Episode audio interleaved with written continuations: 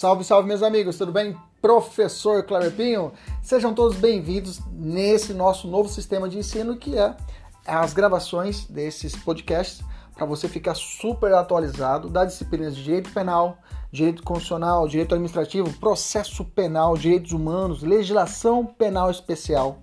Tudo atualizado e focado para o seu concurso público e exame de ordem e, além disso, gratuita. São aulas completas. Inclusive, você pode assistir essas aulas pelo YouTube, no nosso canal, professor.kleberpinho. Kleberpinho com K. Fique à vontade, compartilhe, curta, nos ajude a engrandecer ainda mais o nosso canal. Um abraço, até mais. Tchau, tchau!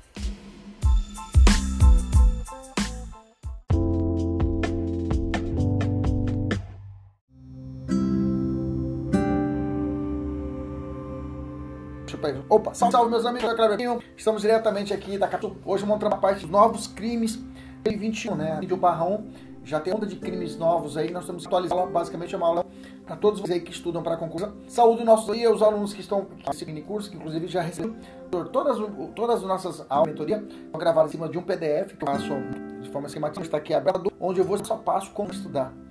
Beleza? Inclusive tem uma aula aí, tem a versão ou a versão que está nos vendo lá no nosso YouTube. vamos trabalhar. Estou começando com perseguição, artigo 147A, nosso Código Penal. É um novo crime. Bom, se é novo crime, novatio legis, inaugurado com a Lei 14.130 de 2021. Ele foi publicado dia 30, 31, mas para seu valer, realmente abril, né? dia da mentira. Não foi crime de perseguição ou stalking, né? O stalking.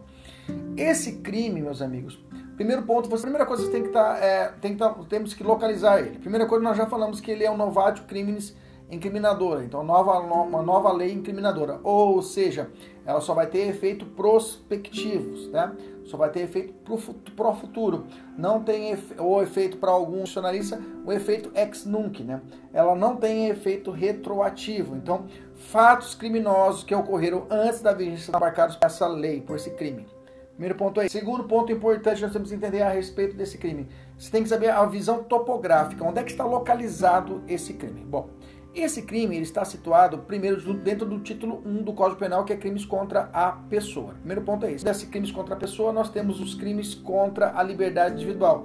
Eu tenho os crimes contra a vida, capítulo 1, e aqui eu tenho o capítulo contra a individual. Eu tenho crime de agora, eu tenho crime de é, condições análogas à escravidão, a escravo. Então são esses crimes que estão locados nesse capítulo. Então, primeiro ponto, o objeto jurídico protetivo é a pessoa humana, é o ser humano. De forma especificada, específica para esse crime a liberdade individual que está reduzido nesse capítulo. Beleza? Bom, então nós nos situamos. Então ele está pertinho do constrangimento legal, pertinho da ameaça, e logo depois da ameaça já vem o crime de perseguição, tá? Professor, então a ameaça, como que ficou o crime de ameaça? Como ficou a perseguição? De, de forma geral, gente, de uma forma geral, não, não vou entrar só para a gente poder entender. O que, seria esse crime? De uma forma geral, sem ler o artigo, sem ler, digamos, a análise é, é, é, típica do crime. É, esse crime, muitos até eu tinha já até alunas que mandavam, acontece muito, e uma das missões desse tipo penal foi para essa proteção mesmo nas situações de violência doméstica em que as, as minhas alunas eram perseguidas, digamos, por ex-namorados. Às vezes o cara ficava. Aquele cara que ela, ela saiu um dia com o cara e o cara ficava ligando, mandando mensagem de forma intermitente, cara chato, aquele cara grudento que não parava de ligar. E chegava um certo ponto que o rapaz começava a ter outras posturas, uma postura mais ameaçadora. Se você não ficar comigo, não vai ficar com ninguém. Opa! Então, nesse contexto, não existia no nosso Código Penal, preste atenção que eu vou dizer para você, não existia no nosso Código Penal uma tipificação para esse crime, tá? essa perseguição, essa conduta reiterada que o tipo penal lhe serve. Existia, na verdade, o artigo 62 da, da, da, da, da, da contravenções penais. Não era um crime, uma contravenção penal lá no artigo 65, melhor dizendo. Inclusive, essa lei, ela revogou formalmente, materialmente, o artigo 65 lá da, da, da, da contravenção penal. E nós temos agora esse novo crime, o 145. Se você dá um pulinho lá na lei de contravenções penais, é lei, se você ler, está escrito decreto-lei. Pois é, mas é decreto-lei ou é lei? A lei de contravenções penais. É isso mesmo. Ele foi, como ela foi confeccionada antes de 88, antes de 88 existia a figura legislativa do decreto-lei. Mas como ele era compatível com a Constituição, esse decreto-lei, a lei de, ela, ela foi recepcionada como lei, lei complementar. Então por isso nós falamos lei, é, lei de contravenções penais e não decreto-lei de contra, contravenções penais, porque por 88 esse decreto foi recepcionado como lei, tá bom? Teoria geral, capo de direito, tá beleza? Então continuando o nosso raciocínio. Então o tipo penal, o primeiro momento foi esse. Ele foi criar, ele foi um novo, um, um novo crime, uma nova tipificação penal a respeito da situação de perseguição. O que nós vamos fazer agora? Professor, não sou seu aluno, não tenho. Joga no seu no Google rapidinho aí, Código Penal e acha o artigo 147A e leia comigo. Vamos ler comigo. Pessoal da mentoria, pega o material e vamos lá para o artigo 147A. Vamos ler o artigo e vamos começar a fazer algumas, algumas anotações. Pega a sua caneta aqui. Vamos fazer algumas, alguns grifos no tipo penal para depois a gente começar a falar a respeito de algumas anotações que eu fiz no material. Primeiro, vamos lá. Perseguir alguém reiteradamente. Bom, eu quero que o material, grifa aí, grifa. Grifa. Não adianta só assistir a aula, tem que participar da aula. Então grifa, faça valer esse momento, essa manhã de, de sábado, você anota. É isso, anota então. Nessa, nesse termo reiteradamente, você puxa e risca em cima. Coloque assim, reiteradamente, escreva em cima assim, crime habitual. Exatamente. Reiteradamente, escreva em cima crime habitual crime habitual. Por que, que vou explicar isso para vocês? Por que, que tem que ser crime habitual? Vou explicar para vocês. Até coloquei um, um filtro bacana aqui para poder ficar muito minhas rugas de expressões aqui. Agora ficou bacana, né? Então vamos lá. Esse, quando eu falo reiteradamente, o termo reiteradamente, ele quer dizer que para que exista a conduta criminosa do stalking, ou stalking, ou staking, sei lá, stakehouse, perseguição, é necessário uma conduta reiterada do criminoso, ou seja, o crime tem que ser habitual. Ele deve repetir no tempo e no espaço essa conduta mais de uma vez. Ou seja, se o sujeito fez, um, fez uma ligação persistente, ele ligou apenas uma vez para a pessoa, pedindo para que ela saísse com ele, e desligou e não fez mais nada, não continuou a perseguição, eu não tenho situação de crime de, um crime de stalking. Pode ser que nessa conduta ele ameace essa pessoa. Nessa única conduta ele ameace. Aí eu recaio para o 157. Então já tenho uma primeira visão que o 157 aqui, ele fica como uma conduta de soldado de reserva. Ele fica como uma questão subsidiária. Então, se caso não ocorra a perseguição, poderá existir a ameaça 157 ou pode acontecer inclusive o crime de constrangimento ilegal do 156. Beleza? Tranquilo? Maravilha. Então, continuando o nosso raciocínio. Então, vamos continuar ainda no 157A. Perseguir alguém reiteradamente. Então, é necessário mais de uma conduta para que haja a tipificação do crime. Ou seja, se ele cometer apenas uma única ação, não temos a, o enquadramento formal, não temos a tipicidade formal do crime ali existente. Beleza? Então, o primeiro ponto é esse. Se a questão da prova disser para você que o sujeito cometeu apenas uma única conduta, ele poderá ser enquadrado pela perseguição? A resposta é não. Tem que ter essa conduta reiterada. Beleza? Tranquilo? Continuando a leitura. E por qualquer meio. Opa, qualquer meio está falando que eu posso realizar o crime. É um crime, pode anotar. Pode anotar é um crime de ação livre. Pessoal da mentoria anota no, na, no, em cima do qualquer meio, isso, no material. Anota aí. Qualquer meio quer dizer que é um crime de ação livre, ou seja, o sujeito pode cometer a perseguição por qualquer meio, ok? Por qualquer meio. Então, qualquer meio é telefonema, é, o sujeito, é, um paparazzi que fica entrando na, na, vida privada da pessoa, tirando foto dela, perseguindo a pessoa, um ex-namorado. Então, tudo isso eu tenho uma situação que poderá configurar a perseguição por qualquer meio, ou seja, um crime de ação livre.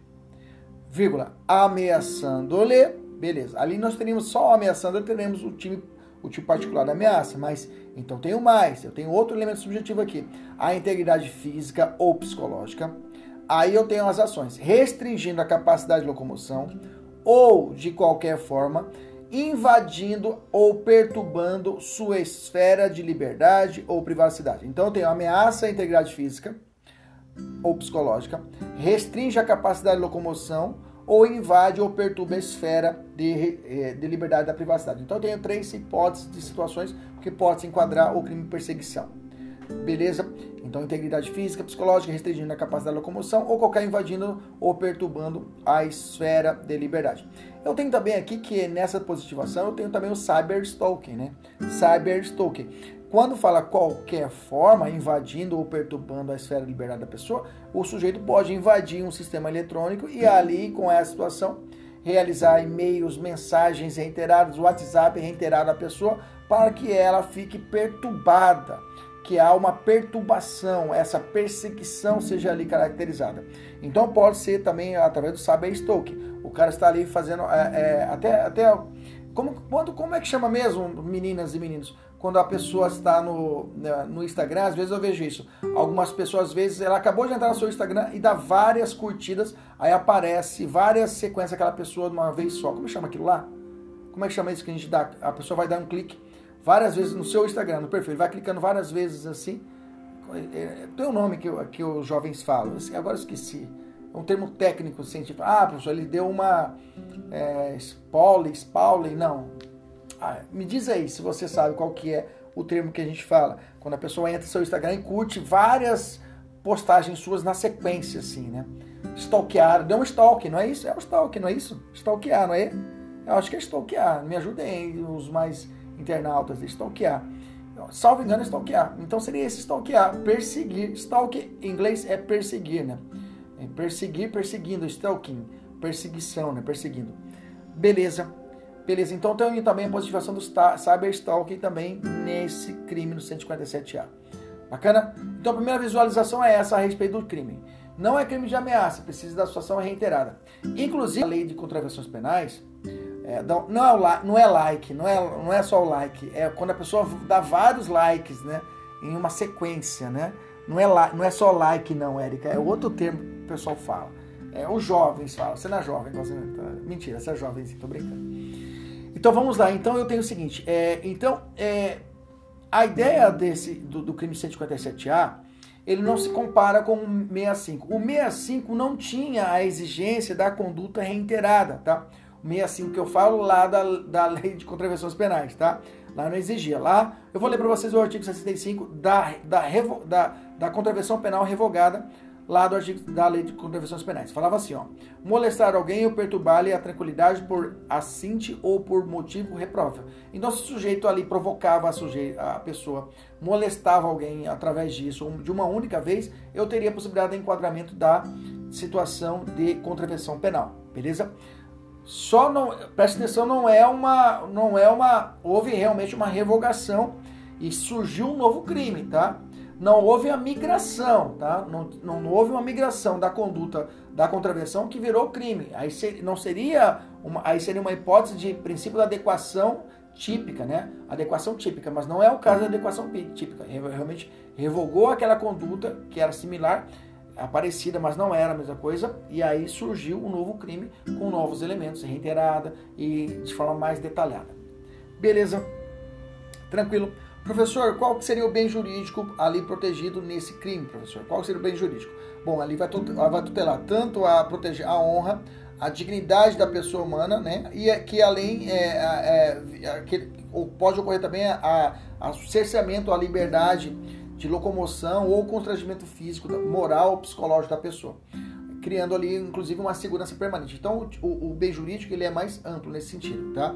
Então pode atingir tanto a honra da pessoa, a dignidade, a liberdade de locomoção, pelo constrangimento que ela pode sofrer nas mídias sociais, ou moralmente ou psicologicamente falando. Beleza? Tranquilo. Lembre-se, se caso existir uma única conduta, eu tenho uma situação de ameaça, tá?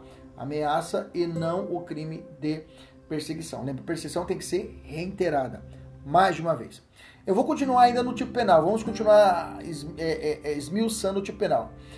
Vamos ver a, a, pena. A pena é, eu tenho... Ah, aliás, qual é o elemento subjetivo aqui? Eu posso cometer esse crime, o 157A, na forma culposa? Não, tá? o tipo penal do 157A só pode ser cometido na forma de dolo, tá? Ou dolo direto e, assim, a doutrina força também é possível também um dolo eventual, mas acho bem mais difícil. Stalkear, é isso mesmo. A Ania, Ania, stalkear, é isso mesmo. Stalkear. Então, é, é, stalkear seria isso mesmo, de stalk, de perseguir, né? Stalk em inglês é perseguir. Stalkear seria isso, né? Você dá várias curtidas. Obrigado, a, a, a Roberta, a NF Roberta colocou ali pra gente. Bacana, então essa questão de clicar várias vezes, Érica, stalkear. Beleza, é perseguir, stalk é perseguição. Bacana, beleza, a gente vai encaixando as coisas, né? Vamos continuar.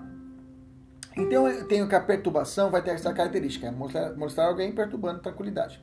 É, isso era o crime de contravenção penal.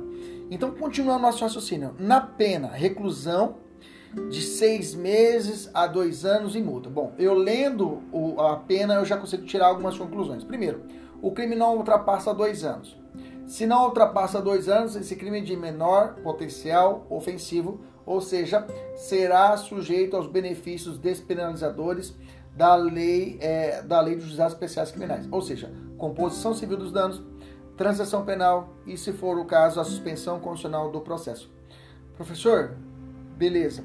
Mas, professor, é, se tiver situação. É, é, é, é, se tiver situação de violência doméstica, professor, bom, se tiver violência doméstica, eu não aplico essas hipóteses, tá? Bom dia. Se eu tenho a situação de violência doméstica de plano de fundo, aí eu não posso aplicar. O 159, 157A, ele migra lá para as proteções da Maria da Penha. Aí, nesse caso, não, é, não será possível a aplicação dos benefícios dos juizados especial, especiais criminais.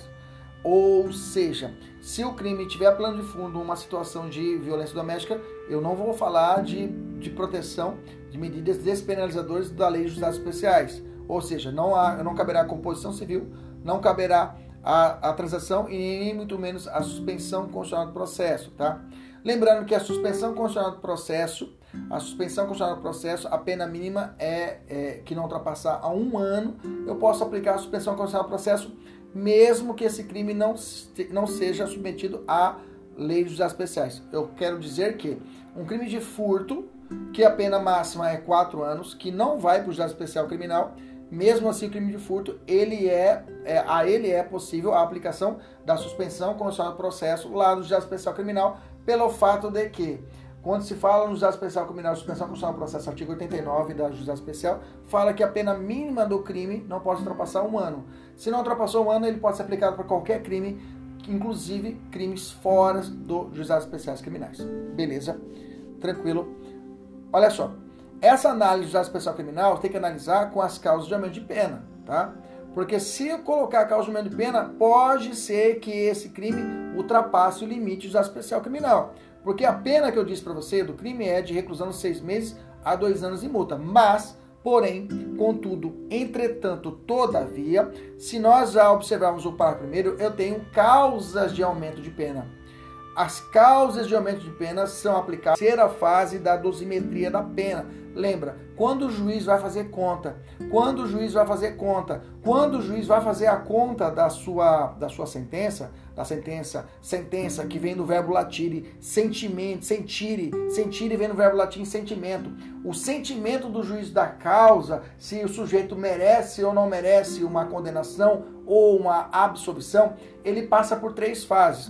Primeira fase, circunstâncias judiciais do artigo 59. Segunda fase, causas de atenuantes e causas de é, atenuantes e é, opa, aumenta, casos de aumento e diminuição da pena atenuantes e agravantes, atenuantes e agravantes na segunda fase e na terceira fase causas de aumento e diminuição da pena, que eu posso ficar inclusive além ou aquém da pena mínima, né?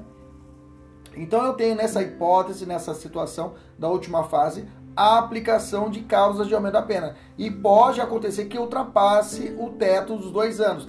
Se ultrapassar o teto dos dois anos, não há que se falar em benefícios para o stalking da perseguição do juizado especial criminal. Se eu somei, opa, ultrapassou dois anos. Não dá para aplicar os benefícios do juizado especial. A exceção, a exceção da suspensão constitucional do processo.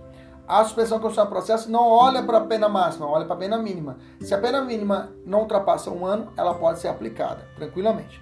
E é o caso do stalking, da perseguição, que a reclusão é apenas de seis meses. a pena mínima. Beleza? Bom, eu tenho causas que vão aumentar a pena, tá? Diz assim o Código Penal, artigo parágrafo 1 A pena é aumentada de metade, ou seja, é cravado. Tá? Então eu quero que você pegue sua, sua, sua caneta e grifa de metade. Grifa aí. De metade. Você já grifou as penas em cima. Ah, vão dizer, professor, cabe acordo de não persecução penal, xodó, né? A, a, a menina dos olhos agora, né? Do novo processo penal, Código de Processo Penal. Cabe o acordo de não persecução penal? Bom, a pena mínima, pena máxima não ultrapassa quatro anos. Tá dando certo. Só que, se for possível a transação penal, se for possível a transação penal, não se aplica o ANPP. Se é possível a transação penal, não se aplica o ANPP. Se não é possível a transação penal, de, de pronto eu posso aplicar o ANPP. Mas, se tiver situação de violência doméstica, esquece a ANPP, esquece juizado especial criminal. Beleza? Esquece, afaste-se tudo. Realmente, para a violência doméstica, eu tenho realmente um direito penal do inimigo acentuado, tá? Realmente, a tolerância é a tolerância é zero para os crimes de violência doméstica. Isso já é claro no nosso ordenamento jurídico. Beleza?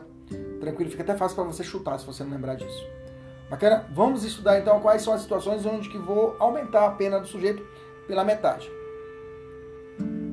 Primeiro, contra criança, adolescente ou idoso. Aqui eu preciso interpretar, olhar o ECA e olhar o Estatuto do Idoso. Criança, até 12 anos incompleto.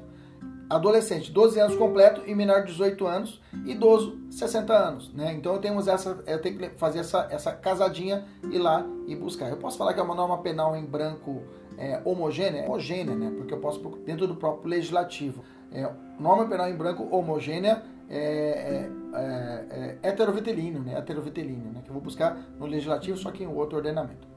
Beleza? Tranquilo? Maravilha. Inciso 2.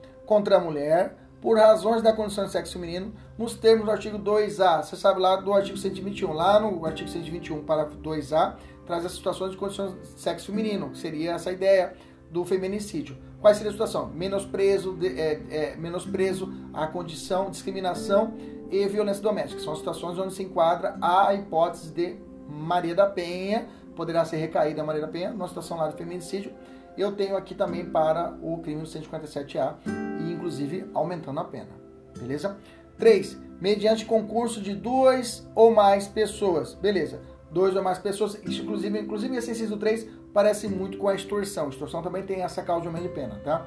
Contra mediante duas ou mais pessoas, Lembrando que essa, uma dessas pessoas pode ser um menor de idade, pode ser uma, um adolescente, não tem problema nenhum, tá? Que mesmo assim, um adolescente não vai receber, vai receber o auto infracional análogo ao 147A. E o adulto vai receber o 147A com a causa de aumento de pena. Então, concurso de pessoas, ok? Emprego de arma, qualquer arma, tá? Arma branca ou arma de fogo, tá? A lei penal não, não se ela não disse, se ela não classificou, leia-se digamos assim, o gênero. Arma, aí pode ser branca ou arma de fogo. Beleza? Parágrafo 2A, parágrafo 2 As penas deste artigo são aplicáveis sem prejuízo da correspondente violência. Ou seja, tradução, isso aqui é perigoso, tá? Não se aplica o princípio da consunção no artigo 147A Princípio da consunção. Professor, que nome técnico é esse? Professor? Nunca ouvi falar. O princípio da consunção é aplicado em situações onde você tem dúvida qual lei penal. Você vê uma situação, uma situação e você fala qual, qual lei penal vou aplicar? Qual crime? Esse ou esse? Você está com dúvida em qual crime. Isso é chamado conflito aparente de normas, né? Conflito aparente de normas, você sabe. Quando fala conflito aparente de normas, você vai você casa, tá? Você vai casar, case. Case que dá tudo certo. Case que sua vida melhora. Vai casar que dá. O professor tá louco? Quando eu falo conflito aparente de normas, eu tenho o case. Qual é o case? Case são as hipóteses onde você vai solucionar esse conflito. Por isso que é um conflito aparente. Porque é aparente porque tem solução. Quais são os critérios que você pode solucionar uma lei, duas leis, você olha na lei e olha o fato. Qual lei que vou aplicar? É a mesma coisa você perguntar para sua tia, para sua tia-avó, para sua avó, para sua mãe, ou quem nunca ouviu falar de penal. Você fala assim: olha, mãe, se uma mãe influenciada, acabou de parir, a mulher acabou de parir, e ela é influenciada pelo estado puerperal, mata o seu próprio filho. E uma mãe que mata o filho de terceira pessoa por ciúme. Qual o crime que ela vai cometer? Ah, homicídio e homicídio. Ela não sabe que existe um tipo especial chamado infanticídio para o primeiro crime. Então, nesse caso, eu tenho que o infanticídio é um crime especial. Ela não aplicaria o homicídio, que seria a regra. Entendemos isso? Então, é um dos critérios. Quais são os critérios? Caso com, é a consunção, C. A, alternatividade, alternatividade. É, S é a subsidiariedade e o E, que é a especialidade. São os critérios para solucionar esse conflito aparente de normas.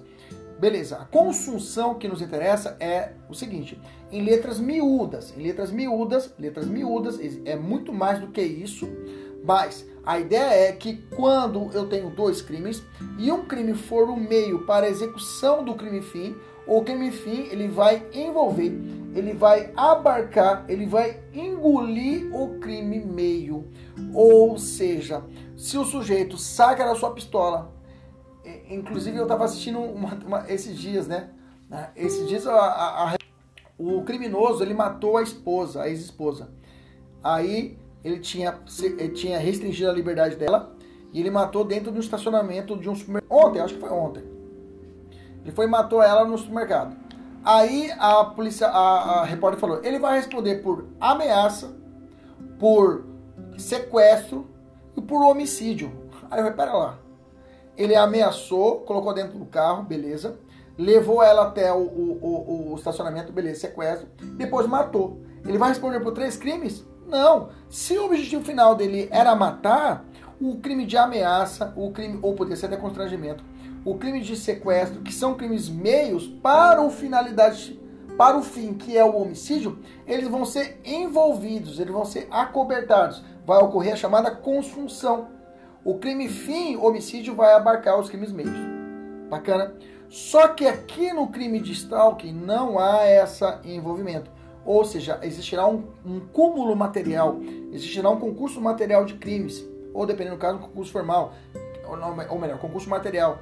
Ou seja, se ele bateu na pessoa, violentou ela e também perseguiu ela e violentou, ele responde pela lesão corporal mais o stalking, separados, entendeu? Não há um envolvimento. Os dois crimes serão respondidos, responder por dois crimes e não só por um. É pior para o criminoso? Com certeza. E por fim, trouxe que esse crime ele se processa mediante representação, ok? É um crime de ação penal pública. Quem vai estar à frente do processo vai ser o promotor de justiça, acusando o sujeito e ele contratando o seu e o réu vai contratar o seu advogado ou a defensoria pública. Do outro lado vai estar o promotor de justiça acusando, ele vai denunciar ele através de um pedido para condenação que é chamado denúncia. Mas para que ele possa assim, ele precisa da autorização da vítima. A vítima tem que tem que escrever no papelzinho representação ou na delegacia formalmente ela fala assim: "Olha, eu quero que ele seja processado". E aí vai ser reduzido a termo isso. Beleza? Isso é chamada representação. Representação, leia-se, é uma autorização que a vítima concede ao Estado juiz, ao Estado promotor, para que ele possa propor a ação penal. E quando ele for distribuir o processo na justiça, quando ele abrir a denúncia, atrás tem que estar grampeado a representação, porque uma condição chamada condição de procedibilidade para o processo existir é a representação. Se não existir a representação, não há como existir o processo. O processo poderá ser julgado até inepto pela falta de documentação própria, condição de procedibilidade. Bacana? Beleza? A retratação ela pode ser ela pode ser retratada, a representação pode ser retratada. A pessoa pode voltar atrás. Ela pode voltar atrás desde que seja antes do oferecimento da denúncia. Ela pode voltar atrás, ela pode se retratar. Delegado, não quero mais, ó, estou voltando atrás. Agora, se for Maria da Penha, se for uma situação de violência doméstica, essa desistência da representação, essa retratação, só poderá ser realizada em audiência própria diante do juiz, promotor e do acusado. Beleza? Só diante dessa audiência, lá no artigo 16, salvo engano, da Lei Maria da Penha, antes de receber, é feita essa audiência, para que na audiência a pessoa fale, olha, não quero continuar com esse processo, eu representei ele, estava me perseguindo realmente, é o mês namorado, mas não quero mais. Beleza, o juiz fala bacana e ali não existirá essa retratação, poderá existir dessa representação. Beleza? Eu acho que nós fechamos os principais pontos dessa lei, desse, desse crime, tá? Eu fiz várias anotações pessoal da mentoria, depois dá uma olhada. Perseguição e ameaça, não confunda, tá? Lembra-se que a perseguição para a ameaça diferencia basicamente na situação reiterada. É necessário a reiteração da conduta para que exista a, a perseguição. Se assim não for, poderá existir nesses, nessas hipóteses uma situação de constrangimento ou até a ameaça do 147. Beleza? Tranquilo? Maravilha. É, já falei que não. Eu não sei se eu falei, mas essa conduta só cabe na forma dolosa. Já falei, já falei. Bacana, beleza. Fechamos o stalk, vamos avançar. Vamos falar agora a respeito da mudança tá, que foi ocorreu com a Lei 14.155 de 2021, que alterou alguns crimes patrimoniais, tá? Alterou alguns crimes patrimoniais. Beleza? Então nós temos que ficar até atento a essa situação, a essas hipóteses de alteração, tá? Primeiro de todas, vamos falar do artigo 154A do nosso Código Penal. Artigo 154A do nosso Código Penal, tá? O artigo 154A, ele tinha a seguinte redação, tá? Ele falava assim: invadir dispositivo informático alheio conectado ou não à rede de computadores mediante violação indevida de mecanismos de segurança e com o fim de obter, adulterar ou destruir dados ou informações sem autorização expressa ou tácita do titular do dispositivo ou instalar vulnerabilidade para obter vantagem ilícita. Detenção de três meses, de três meses a um ano. Bom, houve alteração? Houve. Depois da Lei 14.155 de 2021, pega o seu código. Se o código estiver desatualizado, eu vou te falar onde é que você vai alterar. Olha lá.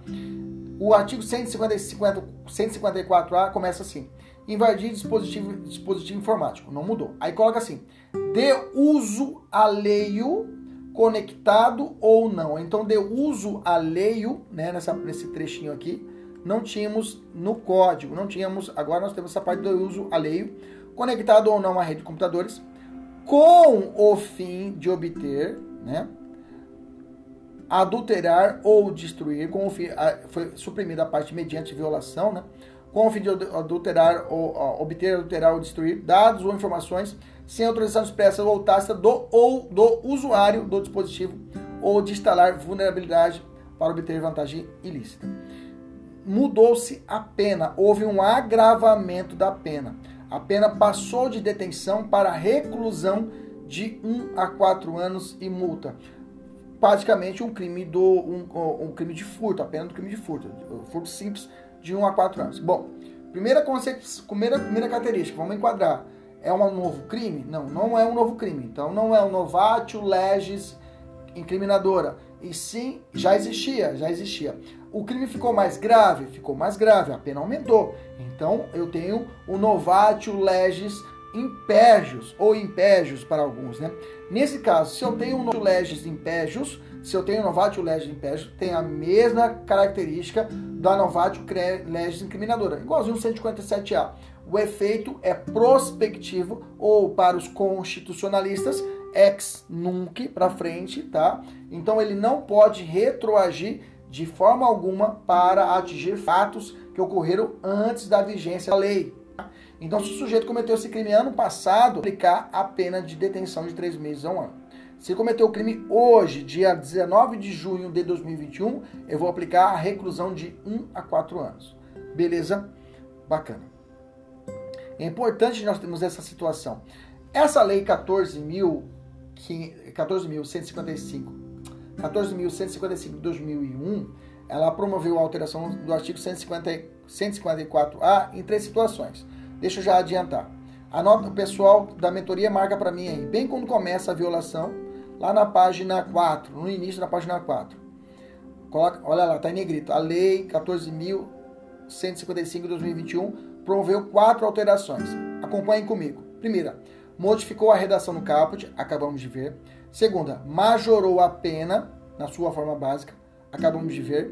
Depois, ele vou falar mais tarde, ele majorou os limites da causa do aumento de pena, aumentou. E depois ele majorou a pena qualificada. Então o crime realmente ele ficou mais grave. Tá? Como quando ocorre, ele mudou pouco quanto ao crime, mas aumentou o que? A carga punitiva.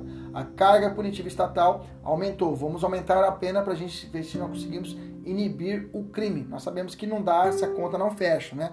Aumentar a pena e não é, digamos, diretamente proporcional que vai diminuir o crime. Né? Nós sabemos disso, que muitas hipóteses aumentou-se a pena e o crime assim mesmo continuaram, continuaram a existir crime de homicídio qualificado passou a ser hediondo e, a, o, e os índices de homicídio não diminuíram momentaneamente sim, mas depois continuaram a crescer. Beleza? Então vamos lá. Bom, qual que é o bem jurídico protegido no artigo 154A, né? Desse crime de invasão de dispositivo, é, dispositivo informático. Qual que é o bem jurídico tutelado? Qual que é o bem jurídico protegido, tá? É, nesse crime, eu tenho que o bem jurídico tutelado é a privacidade, né? É, gênero que eu tenho por espécies, a vida privada e a intimidade, tá? Então, nesse caso, eu tenho que o bem jurídico protegido é a privacidade, que tem privacidade como gênero, e eu tenho dentro desse, gênero, eu tenho a vida, a intimidade e a vida privada, ok? Então, desse modo, esse novo crime, né, ele tutela valores protegidos que são constitucionalmente refletidos é, dentro do nosso artigo 5 da Constituição. No artigo 5 inciso 10, eu tenho a proteção à privacidade. Né? Então eu tenho o seguinte, que esse direito, essa proteção constitucional reflete na sua proteção criminal, ok? Reflete na repressão criminal. O sujeito passivo para esse crime, meus amigos, pode ser qualquer pessoa física ou jurídica para alguns, tá? O sujeito passivo, não é o sujeito ativo, tá? sujeito ativo somente o sujeito é, o sujeito passivo somente a pessoa humana, só a pessoa natural. Uma visão civilista, só a pessoa natural. Beleza? Então nesse contexto eu tenho o seguinte, que é, sabemos que pessoa jurídica refletindo é só o crime de é, crime ambiental que eu posso aplicar punições penais para a pessoa jurídica. Sabemos disso, né? Inclusive nós trabalhamos a responsabilidade subjetiva nesse caso. Então, as alterações dadas por essa lei, que antes o tipo penal falava invadir dispositivo informático, e hoje o tipo penal, o tipo, o tipo falava que era crime invadir sem autorização expressa ou tácita do titular, né?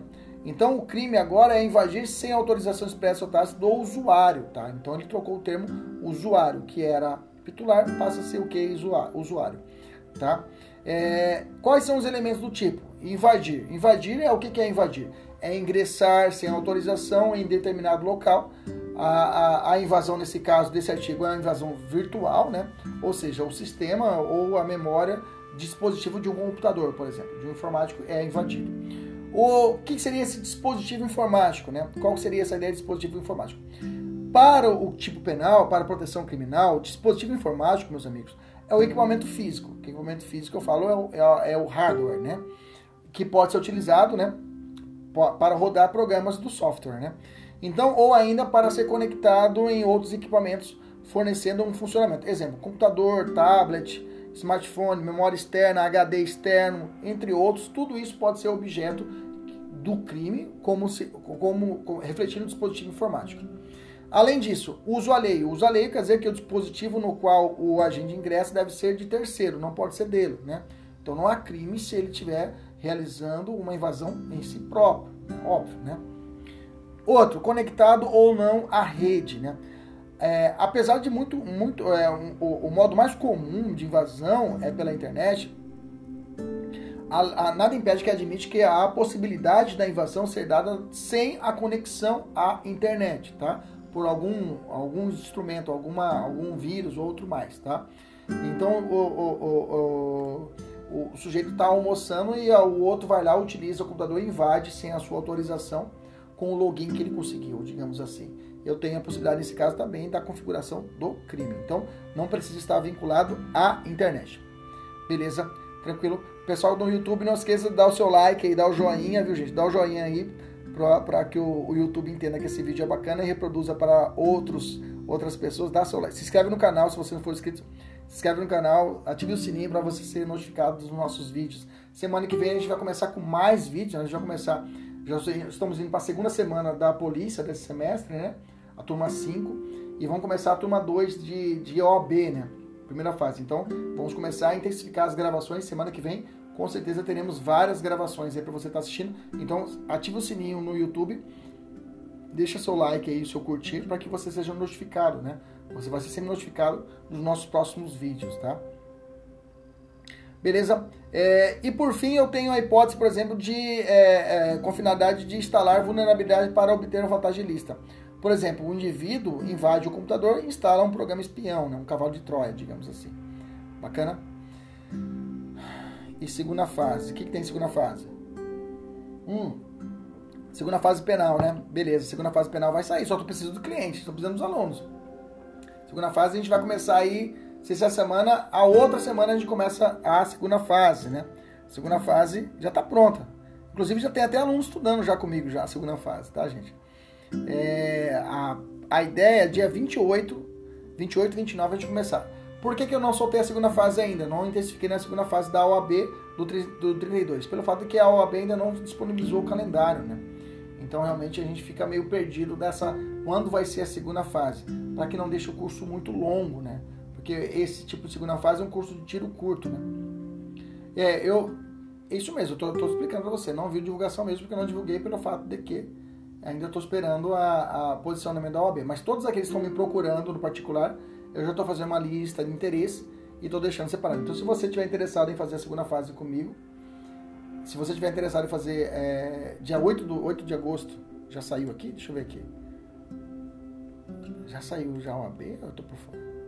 Bom, enfim. Se realmente refletir dia 8 de agosto, a gente já vai começar já semana que vem. Deixa comigo. Se você estiver interessado em fazer segunda fase, me procure agora no privado, hoje mesmo, sábado, hoje dia 19 de junho, que eu já vou deixar você na lista de interesse, já tem uma lista de interesse, e aí já vou te passar as informações quando a gente começa, beleza? Pode ficar tranquilo. O curso está pronto. Bacana? Beleza? Vamos voltar. Vamos voltar para cá que essa matéria aqui cai na sua... Não, essa aqui não cai, né? Não estava o edital, era anterior, né? Então vamos lá, vamos continuar. Vamos continuar aqui. Já falei aumento de pena? Eu sei, Mônica. Então eu sei, pode ficar tranquila. Parágrafo primeiro, fala assim. Figura equiparada, né? Figura equiparada. Na mesma pena incorre quem produz, oferece, distribui, vende ou difunde dispositivo ou programa de computador com o intuito de permitir a prática de conduta definida no crime. Por exemplo, o indivíduo des desenvolve um, o, o, o cara é um hacker, sei lá, ele desenvolve um programa, um cavalo de Troia, né? Ou seja, um, um software malicioso que chama de é, malware, né? malware, né? E depois instala no computador e libera uma porta para que seja possível a invasão da máquina. Então ele é a pessoa que instala e prepara o caminho para que o outro venha e invada a máquina. Isso eu tenho a figura, configuração do parágrafo primeiro, tá? É, no parágrafo segundo, desse mesmo crime, eu tenho uma causa de aumento de pena que foi majorada. Antes de aumento de pena, se ocorrer prejuízo ao indivíduo, o cara invadiu e causou preju prejuízo, antes a pena era aumentada de um sexto a um terço. Agora, a pena é aumentada de um terço a dois terços, tá? Então, que era de um sexto a um terço, agora ficou de um terço a dois terços, tá? se da invasão resultar prejuízo. Então, quero que você pegue a sua caneta e grifa aí esse, essa fração. Agora aumentou de um terço para dois terços. Beleza?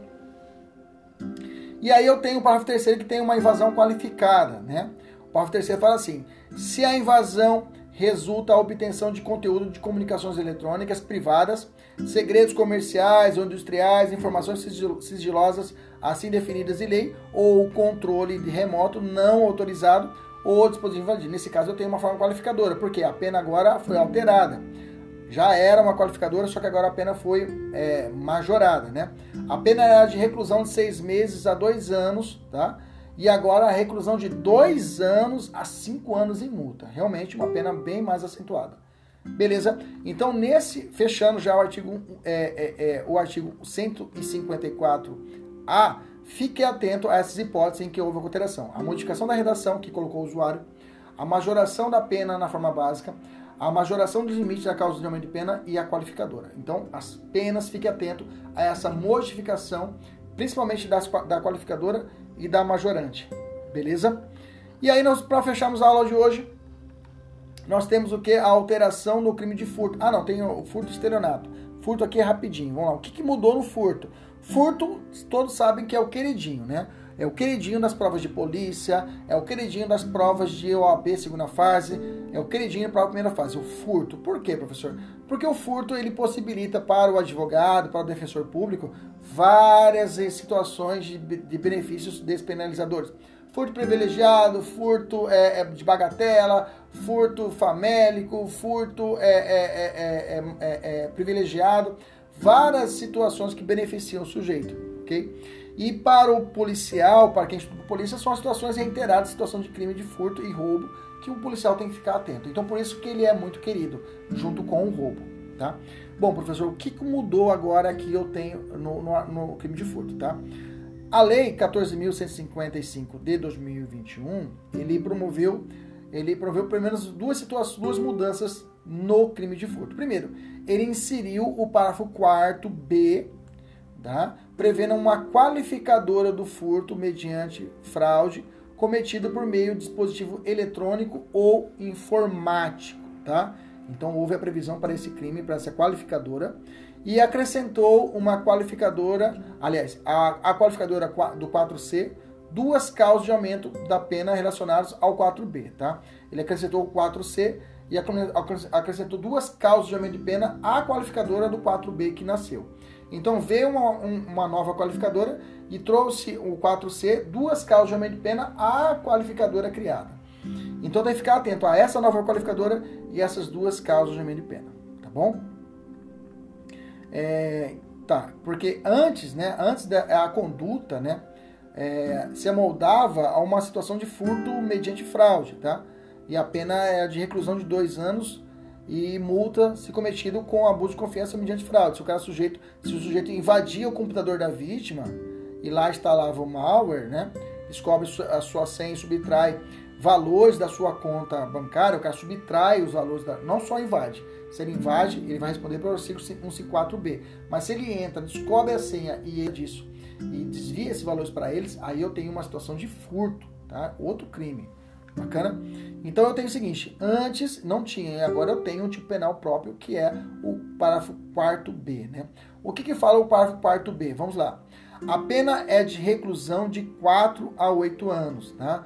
Pena mínima 4 anos. Professor, cabe acordo de não persecução penal?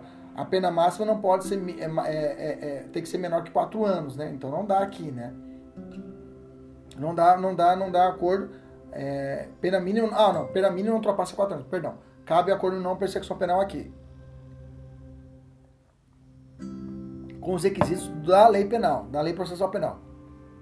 Se o furto mediante fraude é cometido por meio de dispositivo eletrônico ou informático, conectado ou não à rede de computadores, com ou sem violação de mecanismo de segurança ou a utilização de programação malicio, malicioso ou por qualquer outro meio fraudulento análogo.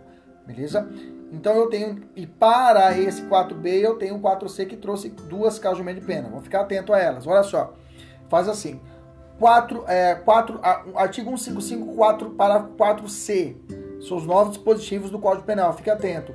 A pena prevista no parágrafo 4B desse artigo considera-se de a relevância, a relevância do resultado gravoso.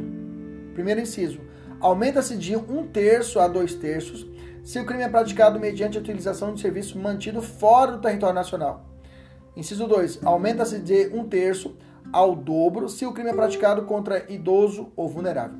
O inciso 1, a pena aumentada em razão do fato de representar de algum modo né, a ameaça à própria soberania brasileira. Né? Se o crime é cometido, digamos assim, de uma. O servidor é utilizado na Rússia, digamos assim. O servidor é utilizado na Rússia e faz todo esse corre e apreende os, o, digamos, o, o, patrimônio brasileiro, do cidadão brasileiro.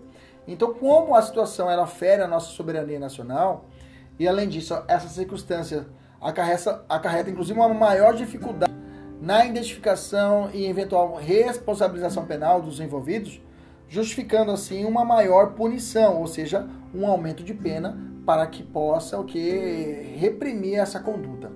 E o inciso 2 proteção ao idoso, aquele que tem a idade igual ou superior a 60 anos, e quando se trata de vulnerável, é, é, como não foi dado um conceito específico de vulnerabilidade, deve ser utilizado o artigo 217A caput, parágrafo 1 do Código Penal.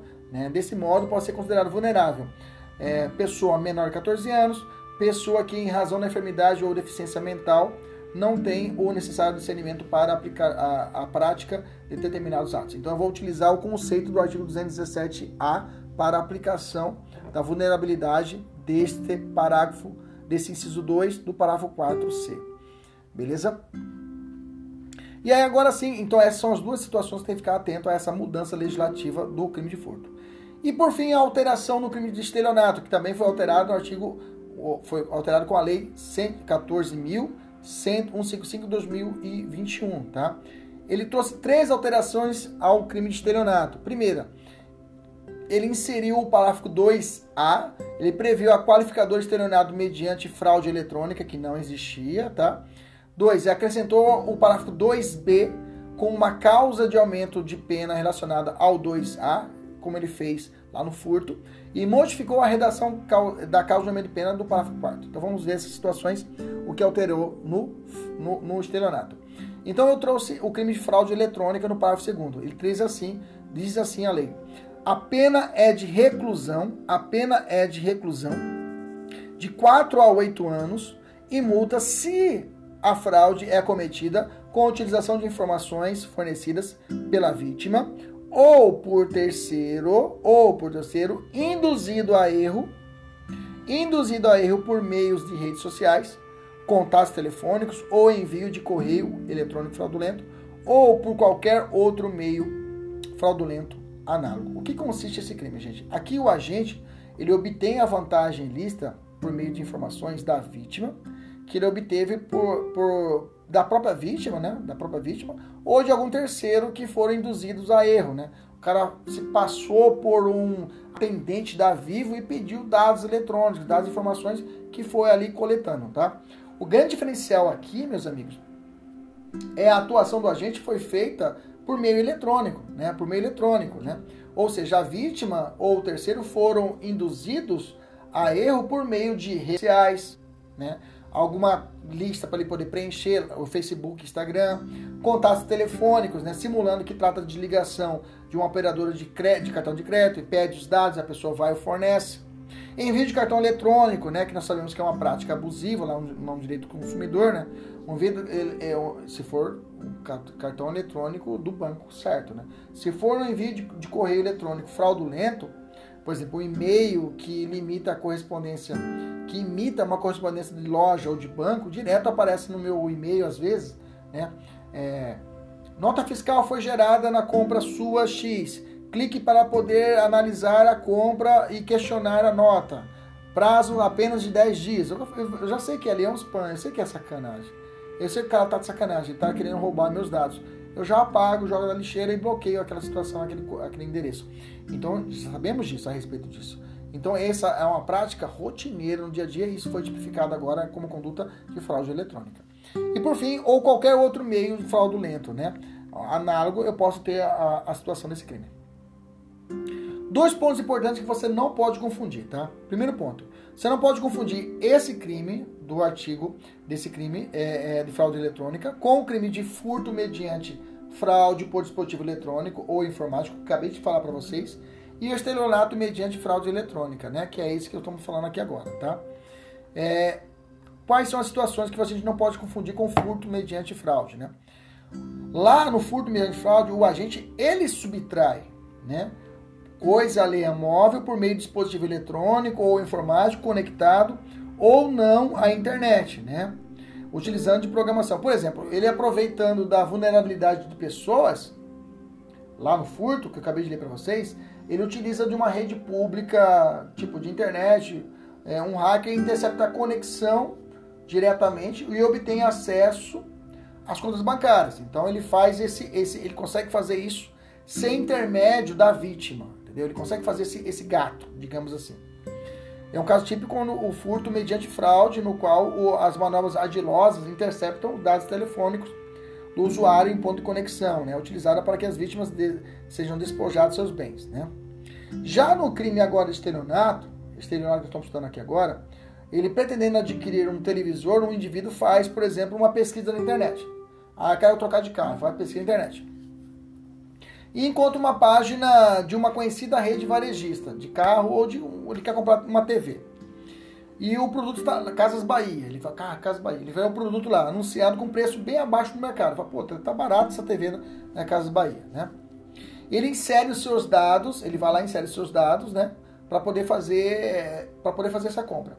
Só que na verdade ele está inserindo uma página falsa que não existe e está ali inserindo seus dados pessoais, tá? E, e, e, efetuado o, o, pagamento, o dinheiro é acreditado ao autor da, do crime, que não devolve e obtém para si. Nesse caso, a pessoa, ela entregou espontaneamente os dados, ela foi motivada a isso, ela levou a situação e o sujeito aproveitou disso e obteve uma vantagem devida. Nesse caso, eu tenho a fraude eletrônica, nesse caso, uma hipótese de estelionato. Bacana? E não o crime de furto. Furto, lembre-se, isso lá atrás nós aprendemos isso, né? O furto, a pessoa, ela não pode entregar espontaneamente os dados, ela não pode entregar espontaneamente os bens. Se ela entrega, eu tenho estelionato. Se ela não entregou, mas ela foi de uma forma ou de outra, ela, o sujeito conseguiu de forma adilosa aqueles dados, eu tenho o furto. Agora, se ele induziu a pessoa e a pessoa foi lá e preencheu os dados eletronicamente, pensando que estava fazendo no site correto e ela informa os dados de forma incorreta e o sujeito aproveita disso, aproveita o pagamento que ela fez e embolsa o dinheiro, estelionato. Beleza? Como vou identificar isso na prova? Só ficar atento. Se a prova falar que o sujeito foi induzido a erro e ele foi e realizou essa situação e depois, você já sabe que isso aí é fraude, estelionato é fraude, é, estelionato mediante fraude eletrônica. Você pode matar artigo 171, parágrafo 2A. E o resto vai ser o que? Vai ser furto. Vamos trabalhar por eliminação. Beleza? Maravilha. Pessoal do, do Instagram, eu estou finalizando aqui o Instagram. Agora, se você quiser assistir essa aula agora, dá uma olhadinha lá no meu YouTube, que eu tô finaliz... vou finalizar esse trecho lá no meu YouTube agora, que já deu uma hora, eu vou encerrar aqui, beleza? Pessoal do Instagram, dá uma corridinha lá professor Cleverpinho, para você pegar o final dessa matéria que tem um, um ponto, e só quem vai assistir lá no YouTube vai conseguir, vai pegar esse bizu, beleza? Um abraço. Tchau, tchau. Então vamos continuar aqui, meus amigos. É, eu vou salvar. Vou deixar assim, vou deixar em branco. Deixar assim. Vamos lá, deixa só, só preencher aqui. Novos. Vamos lá. Pessoal do YouTube, tá tudo ok? Me dá um joia pra mim. Se tá tudo ok, tá tudo beleza.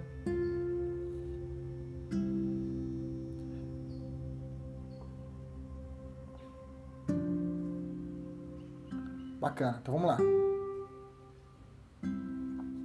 Até molhei aqui mesmo. Vou continuar aqui então. Então tem as causas de aumento de pena agora.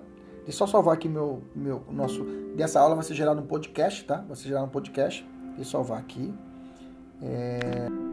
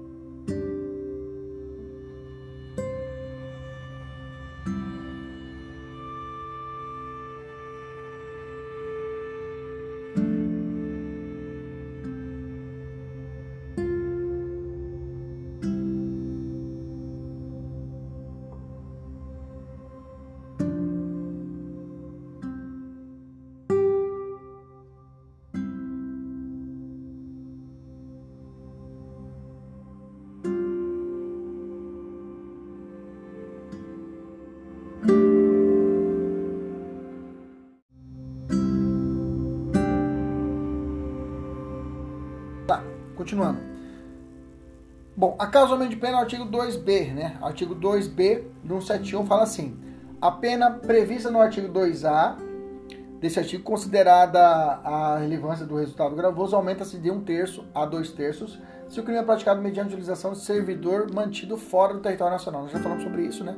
Que a ideia é, é punir de forma mais drástica esse que utiliza, o, servidor é utilizado fora do Brasil. Por quê? Uma, atrapalha a investigação. Duas, é complicado para poder realizar a punição desse crime. Beleza? Tranquilo?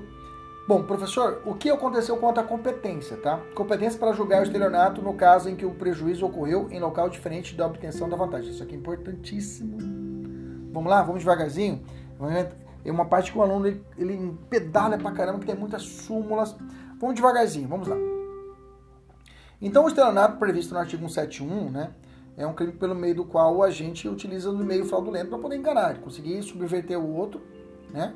fazendo que a pessoa espontaneamente lhe entregue aquela vantagem, lhe entregue lhe bem. Então o 71 tem essa característica. Né?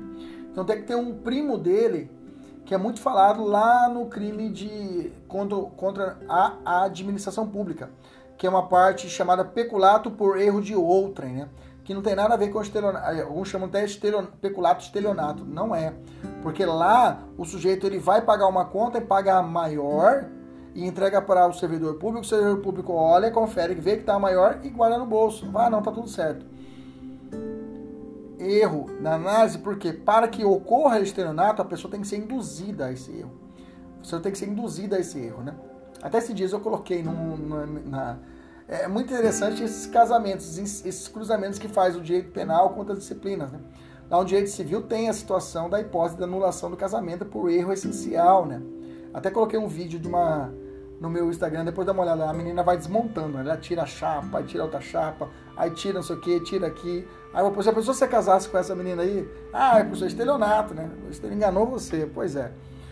Mas temos que o estelionato é patrimonial, não tem nada a ver, mas tudo bem. Só pra, não tem nada a ver com a matéria, só para a gente poder analisar um pouquinho. Então, algumas vezes pode acontecer que a vantagem, a vantagem devida do sujeito, o estelionatário, ocorre em outro local. E aí surge essa dúvida: aonde vou propor a ação penal? Aonde o sujeito obteve vantagem, aonde ele me enganou, aonde o banco vai sacar o meu o, valor que eu depositei. Então há essas dúvidas quanto a isso. O cara me deu o golpe aqui em Cuiabá. Para mim poder provar que, que realmente houve o golpe, seria melhor aqui, mas o cara ele, ele oferiu-se bem em outro local. E aí eu tenho várias situações que tem que ficar atento a esse respeito, tá?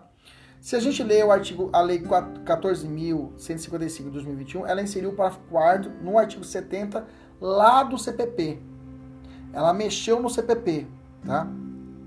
Então não seria um novo crime, essa parte da matéria não seria novos crimes, mas uma parte processual muito importante, tá? A alteração ela deixou mais clara, né? Que existia uma, uma verdadeira insegurança jurídica diante da existência de regras diferentes para a situação de, é, de, de, e oscilava, inclusive, a jurisprudência a respeito disso. Para onde é competente? O cara deu golpe aqui, foi para lá, como é que ficou? Então o artigo 70 teve uma nova redação com essa lei. Deixa eu ler para você a redação nova. Falou assim, ó. Nos crimes previstos no artigo 171, estelionato, quando praticados mediante depósito, mediante emissão de cheques, depositei na conta. Emissão de cheque, assinei o cheque sem suficiência de fundos, cheque sem fundo. Em poder do sacado, a pessoa recebeu para poder sacar no banco. Dei o cheque e dei para você, você é o sacado, tá? Ou com pagamento frustrado mediante transferência de valor, a competência será definida pelo local do domicílio da vítima. E em caso de várias vítimas, a competência firmar-se-á pela prevenção aonde foi, pro, pro, foi, foi promovida a primeira ação penal? Ah, um, uma vítima em Cuiabá, outra vítima em Sinop, outra vítima em Varza Grande. Várias vítimas do mesmo estelionatário. E agora? Mesmo golpe. Aonde vai ser proposta o, o onde vai ser competente? Quem foi a primeira vara que fez a propositura da ação penal? Ah, foi na vara de Cuiabá. Então lá vai ser prevento. Então agora ficou mais tranquilo para todo mundo. Você fecha o olho, vai ser o local da vítima, a residência do domicílio da vítima, para você poder. Então essa situação que era Depósito do cheque, houve compensação do cheque lá na cidade. Não, onde que a vítima mora? Aqui em Cuiabá? Pronto, aqui em Cuiabá vai ser o local para propor ação penal. Aquela, gente, deu um, um, sossego no nosso coração, principalmente os alunos que estudam para a segunda fase, defensoria pública, estudam aí para na parte de defesa, né, que faz a parte de defesa, advocacia. Então, realmente, a pessoa ficava perdida nessa situação do cheque. Hoje não. A lei veio e resolveu. Olha, gente, situação de mediante emissão de cheque sem fundo, é, depósito foi realizado, tudo vai ser no local da vítima. Se tiver várias pessoas, várias vítimas, prevenção. Beleza? Então, vamos analisar né, é, é, três casos envolvendo o estelionato para podermos identificar essa mudança operada pela lei. Primeira, estelionato praticado por meio cheque falso está no artigo 171, cabeça do Código Penal, tá? Vamos imaginar uma seguinte situação, vou ler para vocês. João domiciliado no Rio de Janeiro. Achou um cheque em branco. Ele foi então até Juiz de Fora, Minas Gerais, e lá comprou inúmeras roupas. Achei que no Rio, eu vou lá em Minas Gerais, vou gastar lá porque aí não vou ser identificado. Bacana? Beleza? E ele faz e lá comprou inúmeras roupas de marca em uma loja da cidade. As mercadorias foram pagas com o cheque que ele encontrou, tendo João falsificado a assinatura no cheque. Lembra que o cheque estava em branco. Beleza? Nesse caso, trata-se do crime de estelionato, conforme o artigo 171 do, do Código Penal. Tá? Aí vou te perguntar, de quem seria a competência territorial para julgar o delito? A resposta hoje vai ser do juiz da comarca de Juiz de Fora, local da obtenção da vantagem devida, né? Então, nesse caso, ex existe até uma súmula tratando sobre o tema, que é a súmula 48 do STJ. Falava assim: compete ao juiz, o juiz do local da obtenção da vantagem devida processar e julgar o crime extraordinário cometido mediante falsificação de cheque. Seria isso? Seria juiz de fora, tá? aplica-se o parágrafo 4 que nós acabamos de ler, do artigo 70 do Código Penal nesse caso, do Código de Processo Penal nesse caso, que nós acabamos de ver a mudança que seria no local da vítima. A resposta é não, tá?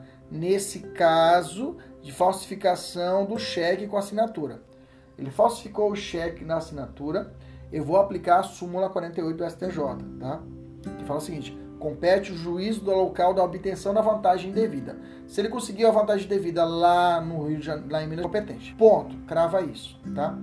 Por quê? O quarto é, verá que ele não trata da hipótese de, da, do, do cheque, é, é, do estelionato praticado pelo cheque falso, tá? Não fala. Se você for o parágrafo quarto, ele fala: quando praticados mediante depósito, mediante emissão de cheque sem suficiências de provisão de fundos, ou seja, cheque sem fundo, mas não fala cheque falso, não fala disso, em poder sacado ou com pagamento frustrado e mediante transferência de valores. Então, nesses casos, local da vítima. Professor, não é cheque sem fundo, ele falsificou o cheque. Bom, nesse caso, eu continuo aplicando a súmula 48 do STJ, ou seja, no local onde obteve a vantagem indevida cheque falso, cheque falso, ele vai aplicar no local onde obteja a vantagem devida, beleza? Vai seguir a regra do capítulo 70, né? Bacana. Porque o cheque, o, o crime se consumou no momento que João comprou as mercadorias, beleza? Segunda hipótese, estelionato praticado por meio de cheque sem fundo. Opa, cheque sem fundo é parágrafo 4 do 70, beleza? Vamos imaginar a seguinte situação. Pedro, domiciliado no Rio de Janeiro, foi passar o final de semana em Juiz de Fora. Aproveitando que ali que estava ali, ele foi até uma loja da cidade e comprou inúmeras roupas de marcas diversas que totalizaram 4 mil reais. As mercadorias foram pagas com o cheque de titularidade de Pedro. A, vale ressaltar, no entanto, que Pedro sabia que a sua, banca, a sua conta bancária havia apenas 200 reais. Então ele agiu com dolo. Ou seja, que não havia fundos suficientes disponíveis para fazer o pagamento. Tá? Ele agiu assim porque supôs que não teria teriam como responsabilizado porque não morava naquele local, morava no Rio e não em Juiz de Fora. Pergunta: qual o crime praticado pelo, pelo Pedro? Ele praticou o artigo 121, parágrafo 2 inciso 6 do Código Penal, que é o crime de cheque sem fundo. Ok? Beleza? Nesse caso, o cheque emitido por Pedro está vinculado a uma agência bancária, beleza? Que está situada no Rio de Janeiro, beleza? Tendo isso, tendo isso em consideração, indaga-se quem seria a competência local territorial. Hoje, depois da Lei 14.155 de 2021, a competência passou a ser o local do domicílio da vítima, ou seja, do dono da empresa, da empresa lá em Juiz de Fora. Porque antes existiam duas súmulas que brigavam na jurisprudência: a súmula 244 do STJ e a súmula 521 do STF. Não são mais aplicadas a essas súmulas. O que é aplicada hoje? Local de residência da vítima. Acabou. Acabou cheque sem provisão de fundos. O local competente é o domicílio da vítima. Acabou essa discussão. Eu nem vou ler a súmula 244 do STJ nem a 521 para você não ficar confuso. Só quero que você crava. Cheque sem fundo, local, domicílio da vítima. Acabou. Beleza? Beleza? É, o que é o cheque pagamento da, da 70 Terceira hipótese: estelionato mediante depósito ou transferência de valores. Vamos ao, ao exemplo. Carlos Mora, morador de Goiânia, tá? Viu um anúncio na internet que oferecia empréstimo rápido e fácil. Ele entrou em contato com a pessoa e se identificou como Henrique e não como Carlos. Carlos combinou de receber um empréstimo de 70 mil reais. No entanto, para isso, ele precisava depositar uma parcela de 1 mil reais a título de custas, para a conta bancária de Henrique, né?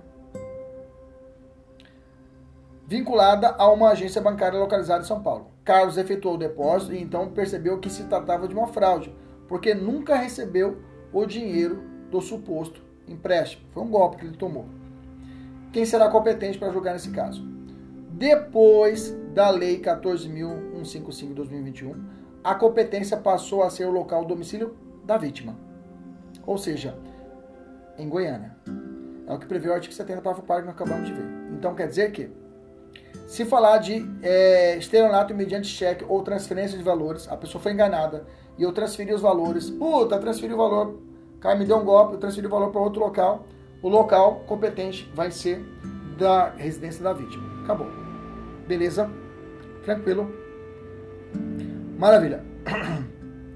É, que mais? Eu coloquei outras questões aqui, mas eu, vamos para pontos principais. Ah, não, beleza. Então temos, é, para poder fechar a aula de hoje é o suficiente, já a gente fechou esses pontos essenciais. Que nós temos o seguinte: competência. Se falou cheque falso, eu continuo aplicando 48, a súmula 48 do STJ. Agora, cheque sem previsão de fundos. Ou eu fiz uma transferência, me enganaram, eu transferi um dinheiro, né? Falaram que eu ganhar um dinheirão, eu transferi para um outro local esse, uma estelionato eletrônico, tomei pau, onde vai ser o local também, domicílio da vítima. Então, cheque sem fundos. Ou é, um, uma, um estelionato eletrônico, de transferência de valores, o local vai ser o domicílio da vítima. Beleza? Tranquilo? Maravilha! Tem mais coisa, mas vou deixar o pessoal da mentoria dar uma lida, mas o CERN a gente trabalhou hoje. Agora o pessoal da mentoria, ao final dessa aula, é obrigatório terem um simulado para resolver, tá? Essa é a vida dos do nossos alunos da mentoria. Terminou a aula, eles têm um simulado de 10 questões que tem que fazer, tirar foto do resultado já corrigido, da, da questão corrigida, e mandar pra gente, porque você tem um gabarito corrigido das questões, beleza? Um abraço, até a próxima, se Deus quiser, e Ele sempre quer. Tchau, galera, até mais.